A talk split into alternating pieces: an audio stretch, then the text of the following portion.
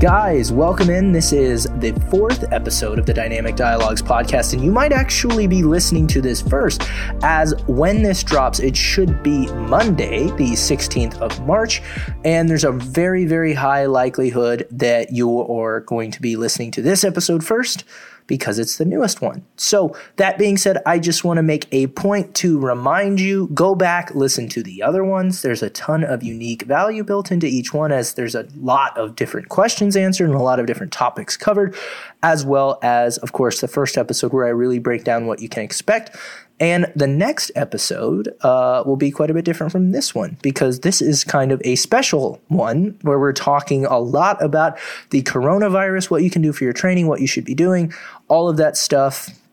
As it's kind of taken the fitness world and the entire world by storm right now because there's a lot of confusion and uncertainty, and rightfully so. But before we dive into it, the necessary, obligatory talk to my lawyer. So I have to tell you, I'm not a medical professional. Take nothing I say seriously ever in any context, so long as we're talking about anything related to your health and medicine. But um, I got to say that before we dive into it because I don't want anybody to get confused or think I'm an authority on the matter, at least from a medical standpoint. But yeah, it's here. The coronavirus is affecting our lives. I've had a few clients who have been impacted. I've had a few virtual clients who've been impacted. A lot of followers reached out to tell me that they're either quarantined completely or their gyms have been closed down, so they're not really sure what to do. There's a run on toilet paper. I, I did, in fact, witness that firsthand yesterday with my trip to Costco that was completely bananas. Um, I mean, it was crazy. Like, people were stressed out. I even gave a guy two of the Clorox disinfectant wipes I grabbed because I figured, you know, those might be good to have around. Those are probably a valuable thing. Um, and he was like, dude, thank you so much. I need these so bad. And I just couldn't get to them fast enough. I've got kids. And I was like, whoa, man, yeah, definitely take them. There's a lot of people out there that are more stressed than you. You might be high alert, you might be low alert, but one way or the other, it's here. It's worth talking about. It's worth talking about how it impacts your fitness. Now, not your health, because again, I'm not going to talk to you about that. So I'm not an expert there, but let's talk about what to expect with your fitness. Now, I've heard from a very few reliable sources that the big box gyms are probably not going to shut down unless it's mandated because most of them cannot afford disaster pay for your for their employees. I know that to be true for at least one of the big box gyms. Now I'm not going to name names, not going to say who told me this or what gyms, but that means for now, unless you're in an impacted area, you can probably expect your 24-hour fitnesses, your LA fitnesses, your lifetimes, your planets, all of these things to at least remain open at the time of this recording until there's a government mandate. Because again, there's some insurance stuff that kicks in that, that may or may not uh, allow those companies to recoup some of the money they lose. So, but they're not planning on closing of their own volition anytime soon. That doesn't mean that it might not happen. Doesn't mean you shouldn't have a contingency plan in place if you want to continue your training. But it does mean that you can kind of take a deep breath that they're not going to close your big box gym unless they absolutely have to and they're told to because they can't afford to. Or at least I know that to be true of at least one of these big box gyms. Now, as for what type of training you may have to do, I do have two free bodyweight workouts available on my website. Go to www.coachdannymatranga.com, click the free resources tab, scroll all the way down to the bottom, and you'll see the newest guides. There's a beginner guide and an advanced guide. The beginner guide is for complete newbies, and the advanced guide has some equipment requirements, but they're both a kind of five day, very well blended, total body based routine that'll allow you to um, really increase the rate of muscle protein synthesis compared to a split routine. And I think that these workouts lend themselves well to that. Now, I don't always recommend five days a week total body, but the way you have to train when you're training body weight or in a very rudimentary fashion kind of allows for a high amount of frequency because the volume and intensity tend to be low because there's just not as much of an exercise or equipment library. So, again, those are at www.coachdannymatranga.com. Check the free resources tab, get yourself a program if you're quarantined. Now, if you're not quarantined and you don't know what to do, which actually leads me into my first question from at Happy Mess 31, he asks, Do I think it is a smart idea to stay away from gyms? Now, here's what I'm going to tell you. I worked in commercial gyms, corporate big box gyms for almost six years. Okay, I know a thing or two about them, but more importantly, I know a thing or two about people and how they approach their fitness. And I will tell you that there are a lot of people who are incredibly neurotic about their fitness. They are obsessive, okay? They do not have anybody's interest in mind other than their own. And they're going to continue to go to the gym, even if they get sick no matter what they say. And that sounds pessimistic, it sounds rude, it might even sound condescending.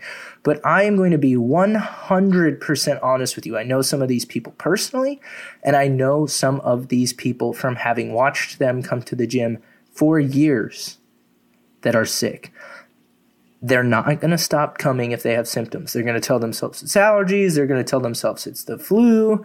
You know, they're going to make an effort to continue their habits. And that's really, really unfortunate because it does put the rest of people, it does put individuals at risk, particularly because um, it seems that this disease, I don't want to call it a disease, this virus tends to be more easily transferred um, through particulates in the air, which would be increased by people breathing hard and training. And I mean, from what I've heard, it's a little bit less likely to spread from touch, but I wouldn't want to be sharing equipment with these people. And, you know, guys, you might even be somebody who yourself likes to train when you're sick and tell, oh, I'm just, you know, it's just a little head cold. I can tough it out. Oh, you might be one of those guys. Now's not the fucking time to be one of those guys. Don't be a hero. Don't be a n- never miss a Monday type of guy. Those that's now is not the time for that shit. Okay, you need to do what's best for the entirety of the people in your community, not what's best for you and your gains. And if you've got neurotic tendencies, narcissistic tendencies, like now would be a good time to check that shit because you don't need to be going to the gym if you're sick, even if you have a head cold or the flu. The thing you don't want to do, like imagine just giving somebody a head cold right now. They'd be tripping. They'd be like, oh my God, I think I have the coronavirus. So if you're sick, help keep everybody's immune system at 100 by trying to do some degree of social distancing and managing how often you go to the gym. My recommendation is I don't think it's a, a terrible idea to go if you're healthy, if you're in a community with a low impact level. Like if there's not a lot of people in your community that have gotten it and you're fairly healthy and you're not at risk and you want to keep going, I wouldn't say not to.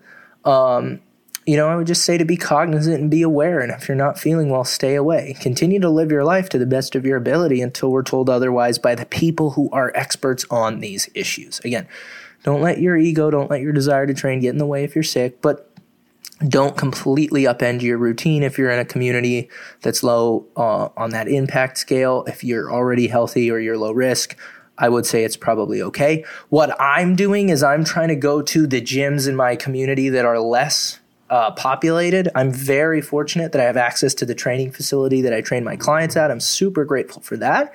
And I'm also very grateful that I have access to Saiyan Strength Gym in Santa Rosa, which has an incredibly low member count because it's somewhat exclusive, if you will. Um, and it's an absolutely fantastic gym, by the way. If you've ever seen my content on Instagram or some of the stuff I've done with Mind Pump on YouTube, you will definitely have seen Saiyan Strength. So, um, not as many people coming in and out of there. The members have tremendous pride in cleanliness because they love the facility as they should. And it's just much cleaner. So I'm going to Saiyan, and then if I cannot get to the gym at a reasonable time, I'm going to lift at the studio. I just don't see myself going to 24 hour fitness, which is right across the street from my studio. So sometimes I go to 24. Actually, more often than not, I go to 24 because I can just finish a couple sessions up, hop over, train for an hour, take a quick shower, and get back in for another session. Because um, I kind of run a daylight moonlight thing where my AM schedule is mostly in person, and my PM schedule is going to be mostly working with my clients virtually and creating content. Um, I go around the clock. That's what I like to do. But anyway, I'm going to be avoiding the big box gyms. If you have a gym access uh, membership like 24 Hour Fitness or Planet Fitness or Crunch, where you can go to any of them, pick the ones that are less popular. I think that would probably be a smart move this time around.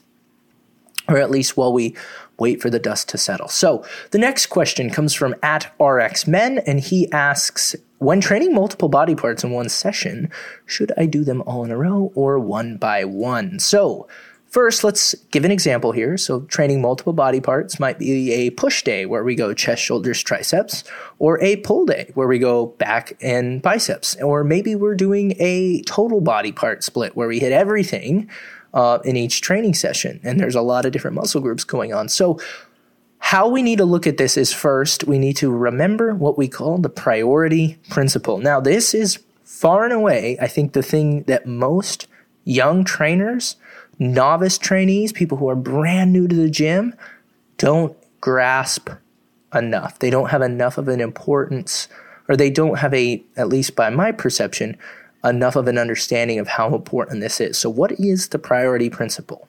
Well, it's essentially prioritizing movements that are going to lend themselves the most to your goals first and earliest in your workout. So, for example, if your goals are maximum power. Maximum power. You want to be the best defensive end in the NFL. Your goal is to come around the edge and just absolutely wreak havoc on the quarterback. And to do that, you need to be fast and powerful. Then, when you train and you do resistance training, it's probably in your best interest to front load your power training.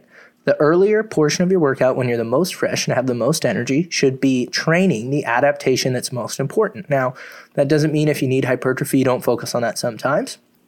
It just means if your goal is power, you need to prioritize power. Now, if your goal is max strength, you want to be the best deadlifter in the world, you'd be foolish not to start your training sessions with deadlifts. This is something I actually see a lot of novice weightlifters completely neglect. They get way out of order, everything gets messed up. So the last one, let's say it's hypertrophy. Your goal is muscle building. You better pick high output movements first, movements that let you apply a lot of tension to the desired tissue and allow you to overload it over time. So that's something a lot of people mess up is the priority principle. Another thing we have to consider, right? is the mechanical demand of these exercises. So, for example, squats, deadlifts, bench press, overhead press, pull ups, chin ups, rows all require multiple muscles and multiple joints working in usually one, but sometimes multiple planes of motion. That's a very complex movement. It's going to burn a lot of calories, it's going to take a lot of focus, it's going to take a toll on the body. You want to be fresh for these things. More complex movements, more complex motor patterns should always go first in your training with the exception of individuals who have acute rehab work or are specifically looking to isolate a tissue for hypertrophy. To put it simply, big movements go first, little movements go second. Compound movements that use multiple muscle groups, multiple joints, and sometimes multiple planes always go first. Isolation movements that usually use one joint, one muscle, one tissue, one plane, put those towards the end. Why? We don't need as much energy for the isolated shit. We need more focus and more of everything coming together and working together the best way possible for those compound movements. And again, the reason we're doing compound movements is the, in the first place is because they they give us more bang for our buck, and we want to be sure that we apply ourselves thoroughly in those areas. So it is worth noting. Some individuals like to use pre exhaust or techniques in which they isolate one tissue and exhaust it and then move on to a compound movement or some people who are bodybuilding like to use isolation movements first because they're really targeting one tissue, and that is completely okay. Okay, those are okay for hypertrophy, but from a general training principle, we want to stick to the big stuffs first. Next question. At JC Martinez 96 asks, he asks, tips for new trainers, sales, managing clients, how to provide legit value. So, it shouldn't be a secret that it's hard to make it as a personal trainer. And the reason I say that is because 90% of trainers don't make it past the first year and 60% drop out each subsequent year. It's not something that people do very well for very long. And largely because it's quite hard to get off the ground and running. It's hard to get clients. It's a very competitive industry. Granted, there's a lot of people who need help, but there's very few trainers who are making six figures plus uh, enough to pay for their needs, the needs of a family, purely doing personal training, particularly in person. And the reason for that is because it's tough. It's not easy to get off the ground and running in the personal training industry, and it's really hard for trainers at first, particularly for a lot of the things JC Martinez 96 is referencing here sales, managing clients and schedules, and providing value. Um, those aren't things that come naturally to a lot of people. And you have to remember that personal training is somewhat what I like to call self selective. It's going to bring people to, it's going to, well, people who are already into fitness are going to gravitate towards it for a career path. And people that are into fitness usually do it because they want to help people not because they want to make money. So they're really resistant to learning some skills that will help them be successful. And that's unfortunate because it's impact it impacted me early in my career and it impacted many of the trainers who I hired.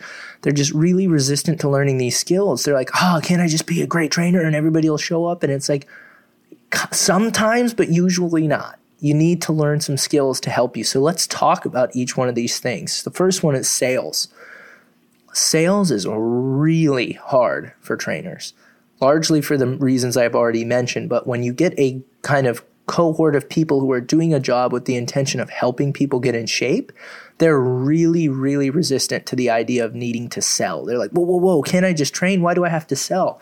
Now, don't look at it like sales. Understand this.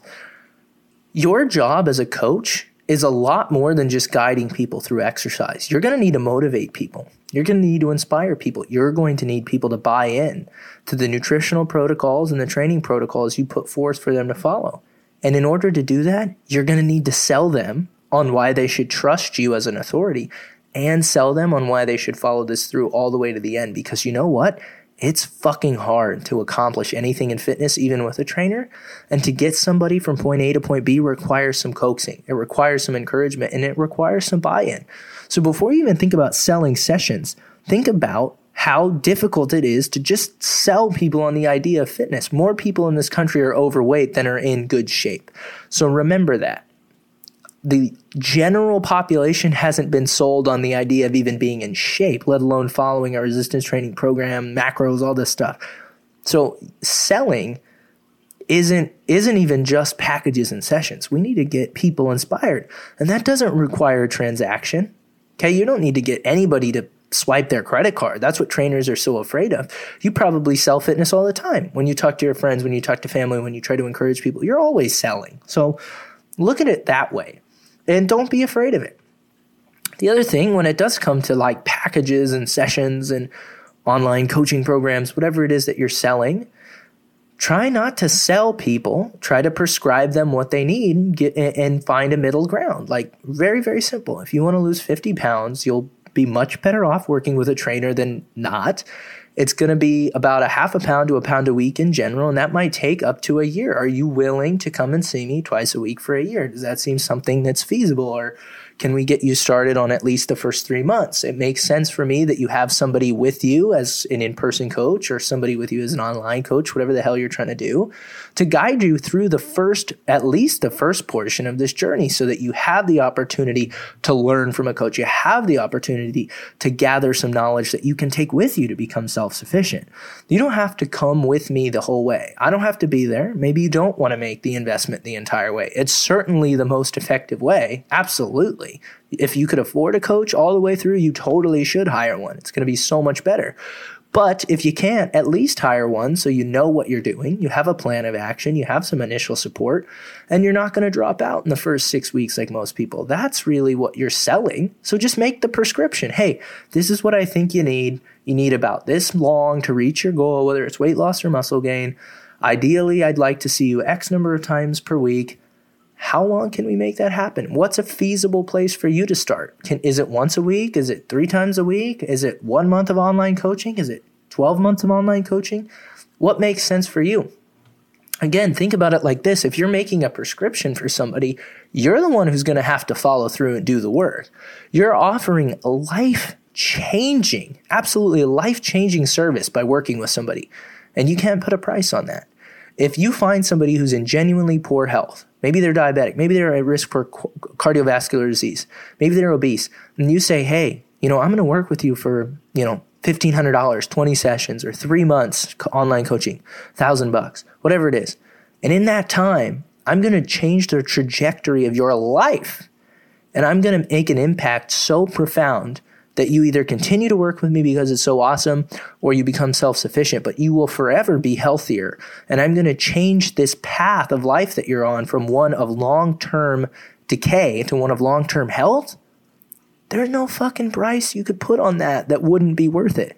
People need trainers, allied healthcare professionals, doctors, nutritionists, dietitians, people to support them in living a healthy life. You cannot put a price on that. So don't freak out about selling. The other thing is, don't think you need to do all your selling at your little sales desk area, okay? If you work at a corporate gym, you work at a private gym, whatever, do some of your selling on the floor while you're assessing people, taking them through their preliminary sessions. It's never a bad time to say things like, Hey, do you see where this could fit into your routine? Hey, do you see why these exercises are important? Okay, do you see the value of having a coach explain things to you?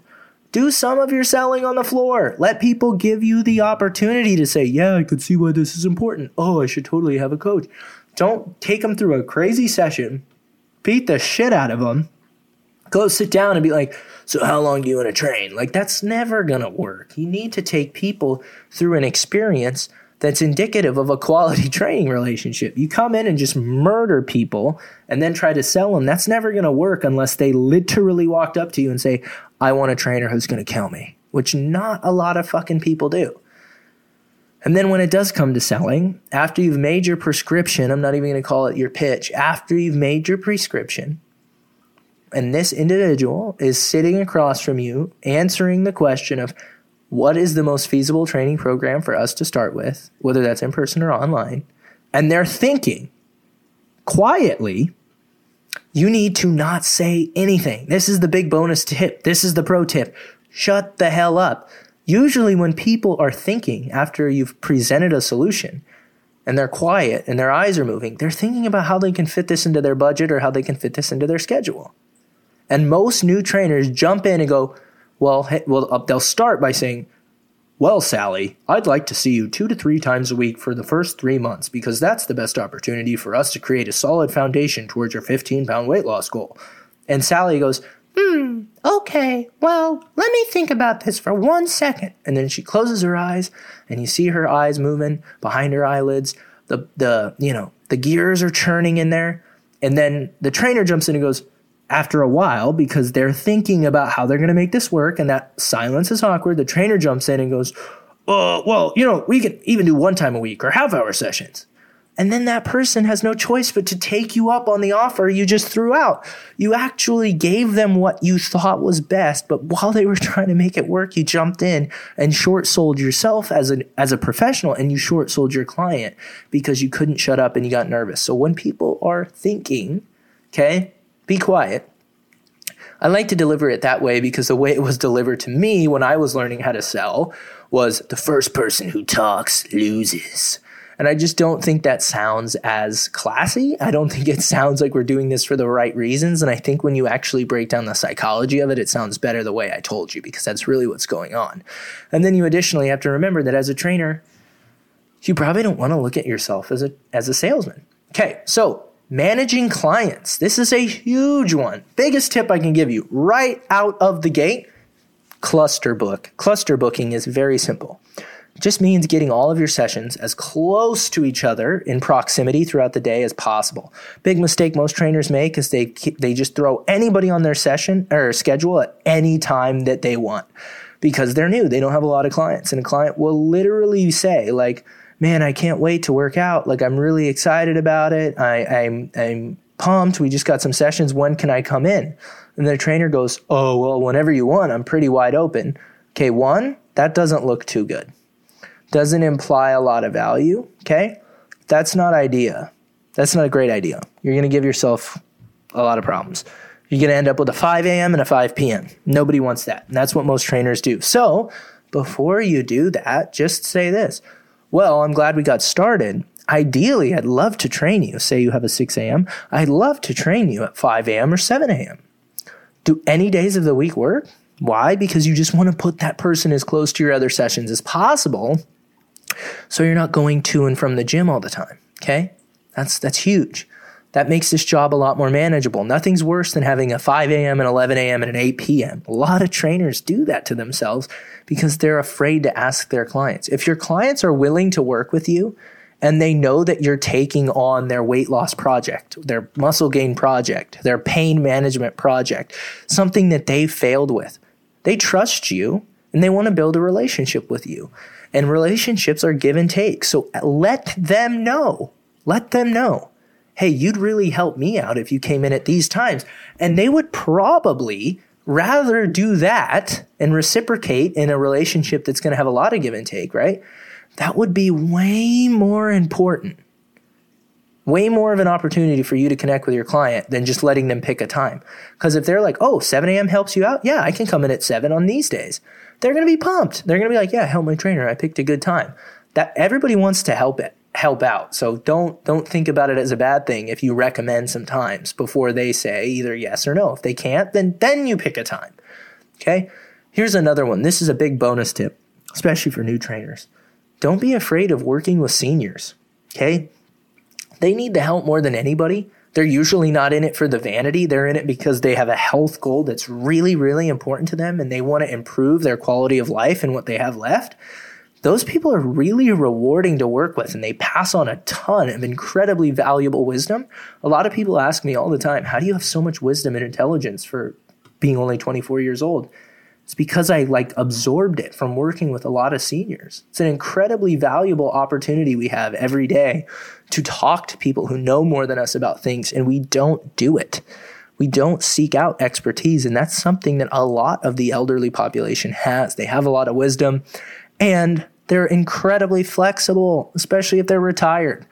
They're, they're clients that you can say, "Hey, I want to get a workout in. Can you can you move up an hour?" Or, "Hey, can I move you here? I had a cancellation here." They're going to almost always say yes because they're very flexible and their training is really important to them. So that doesn't mean abuse it. It just means, hey, these are that's a population you might want to consider working with. Now, how to provide legit value. This is a tough one, but the best way to provide legit value is to be a great listener. Okay, first and foremost, be a great listener. That's going to give you all the tools you need to understand what your client needs because they're probably going to tell you. If you actually listen, you'll know the value that they need, you'll know the areas they need help. Second is be a good teacher. Be somebody who takes the time to educate clients on why, talk to them about why things are important, and just be somebody who's generally more than just a workout leader or a cheerleader. Okay? Another one, help them implement these habits you're building with their fitness into the other areas of their lives that they might want to improve. That's a really, really valuable thing that you can do. And it's something that a lot of trainers just simply miss the boat on. They don't really take the opportunity to express to their clients, hey, you know, we're working on this strength and balance. Have you thought about how we've progressed over the last couple months and how that might help you with this other project you've been talking about? Or, hey, you notice how we made small steps here and there? That's exactly like what you want to work on. Like, take the opportunity to help people understand how fitness permeates every avenue of their life. Okay? That, let them see how these habits will show up elsewhere. Another thing is become a nutrition expert. Get certified, get qualified to talk about nutrition, and help your clients with nutrition. That's a really valuable piece. A lot of trainers don't have nutritional expertise and they can't provide value there. nutrition and training go hand in hand. Nutrition and body composition go hand in hand, and nutrition and health go hand in hand. So, being able to communicate on a high level about nutrition is a fabulous way to provide legit value. All right, so next question is from Adam on Adam Barbosa underscore fitness, and he asks, "What initial functional assessment would you get a first time client to perform?" So to me, this really depends on where the client's at and why the client's coming to me. The advanced nature of your assessment, at least initially, should kind of be something that the client can get some value from. So while as trainers, we might really want to know every single thing about every single joint, if a client's just coming to you for fat loss, putting them through like a full blown joint by joint assessment might like really put them off. They might be like, man, you know, this guy's hammering me about my like mobility, my posture, and all this crap. And like, I'm just here to lose weight. And this is like a lot. And like, I, I just wanted to come in and start working out. And he's telling me I need to do all these mobility exercises. That can be a completely detrimental way to do this. So, while we want to get there eventually and we want to always be assessing our clients in a pretty advanced way, particularly when we watch them move, when we watch them warm up, you don't want to overwhelm them right out of the gate with a bunch of stuff that's that might even like push them further away from fitness because they go like, "Man, this is way more complicated than I thought."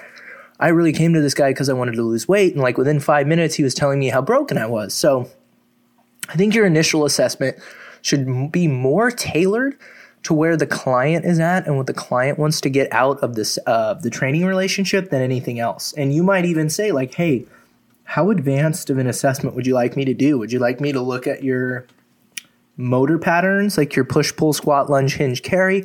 I can really get a lot out of that.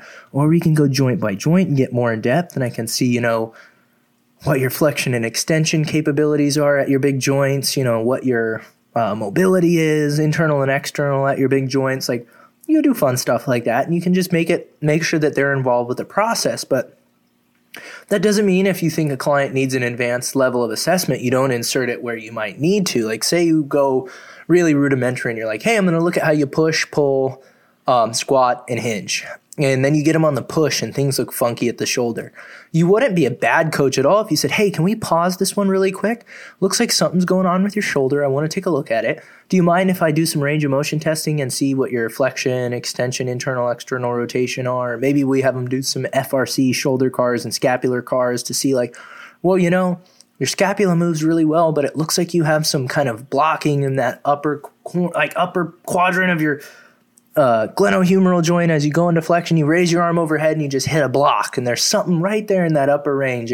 That might be something we need to work on. So, you know, not to scare you away. I know you're here for weight loss, but that's going to be a mobility thing we look to address. Are you cool with that? And they might go, oh my God, yeah, you totally added value. I'm, I'm going to sign up for more. I'm excited to work on that instead of like what many trainers do where they go, oh man, you can't even do a push up. That's a huge project. Come over here. I don't know why I'm using my Trump voice. Come over here. I'm going to take a look at your shoulder. Oh my gosh, you have no external rotation ability at all. You're going to be a project. You don't even have a shoulder. That's something the FRC people say that pisses me the fuck off. If you don't have a shoulder, you, if you can't do this, you don't even have a shoulder. You just have a bunch of tissue that doesn't communicate well. It's like, yes, obviously we know that, but good luck telling your client that and having that go well. Like don't don't demean them. You know, think that, communicate that with your other trainers. I'm totally fine with that. But I don't think telling people that their joints are like super dysfunctional is something anybody should be doing. And most of the medical community is kind of aligned with that. There's a lot that we impart onto our clients' pain response or pr- training response simply by the way we communicate things. You know, you could say to somebody, oh man, you know, the MRI revealed that you, or the x ray revealed, whatever, revealed that you had arthritis in your neck. And then somebody goes, holy shit, that's going to majorly integrate into their pain response because pain is a biopsychosocial thing. It's not just what's going on at the tissue level. It's partly, partially what you're told, what your social expectation is, and then what's going on psychologically. Or your doctor can say, well, you have some arthritis in your neck, but it's really mild, and almost everybody has neck arthritis as they age. And that's going to totally impact your pain response 100%. And trainers are just as responsible for how they communicate to clients. So that's a really long form answer, but your, your main things are going to be you want to look at how the big playing joints work. You need to look at the ankle, the knee, the hip, the spine, particularly the thoracic spine's ability to flex, extend, and rotate, the cervical spine's ability to kind of maintain some degree of neutrality. Like you don't want it to be too lax so that the head flies up, or too stiff so that the shoulders are just getting shrugged all the time. You want to look at the shoulders, scapula, and glenohumeral joint, and that's usually it. Maybe some flexion and extension at the wrist.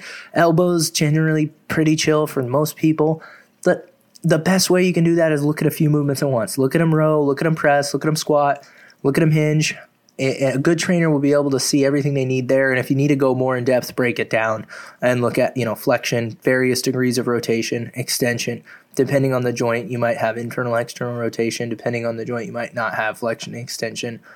And, and maybe those are things that you want to work on. And just just play it by ear but it, the only way you can do that is if you actually know your shit. So really do make a point to learn.